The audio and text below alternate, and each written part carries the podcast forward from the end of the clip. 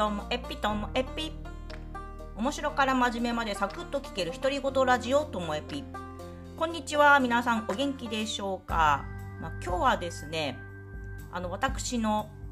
親バカのラストスパートについてのお話なんですけども、先日息子の高体連の、全道大会、県大会みたいな感じですよ。全国大会、全道大会みたいな、全ってつくんですね、北海道の場合は。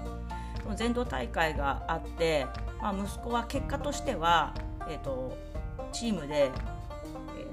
全道3位という結果で終わって、よくメンバー本当に頑張ったと思うし、なんかもう見ててインスタライブで見てたんですけどね、何度もなんかうるうるしながら見ておりました。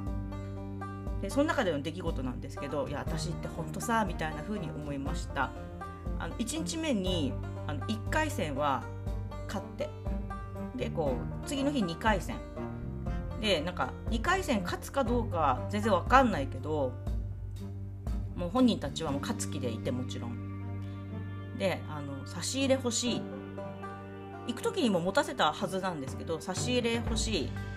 シュークリーム食べたいから来てっていう LINE が来たんです。で私はですね、息子から何々してほしいっていう明確なLINE なんてなかなか来ないんでね、普段は迎えに来てぐらいなんですよだからなんか嬉しくなっちゃって、なんか言われてる私と思って、分かったよって言ってすぐ行くことに決めたんですけど、とはいえそのね、差し入れする場所っていうのがうちから車で往復で3時間半、片道がそうですね、1時間40分45分とかかかるようなところででしかもその体育館は関係者以外入れなくって、保護者の観戦はできなくって、さっきも言いましたけど、そのマネージャーさんがインスタライブでその体育館のね、プレーしてる試合を映してくれて、それを見ることしかできないんですよ。だから3時間半かけたって試合は見れないんですよ、私。だけどもうすごい嬉しくなっちゃって、行くとか言ってそれでシュークリーム食べたいって言うから、何人っていうから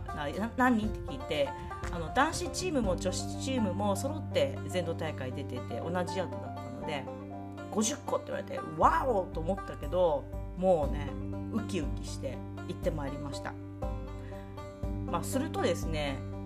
体育館の駐車場についてとりあえずはでインスタライブを見始めたんです。なんかもうあれですよ、会場に入れないけど会場の雰囲気感じたいみたいな、もう追っかけなんですよ、私もうその日は。で体育館から全然声なんて漏れてこないですよ、コンサートとかと違って普通の日曜の午後ですよね。で応援してたら息子たちが勝ったんですね。おー、よしよしよしと思って、で試合が終わったら慌てて予約していたシュークリーム50個を買いに行って、息子たちの宿に先回りして、今度は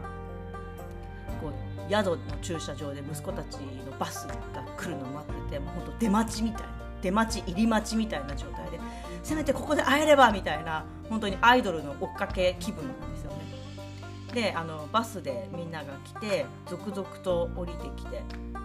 で、1年生2年生降りてきて、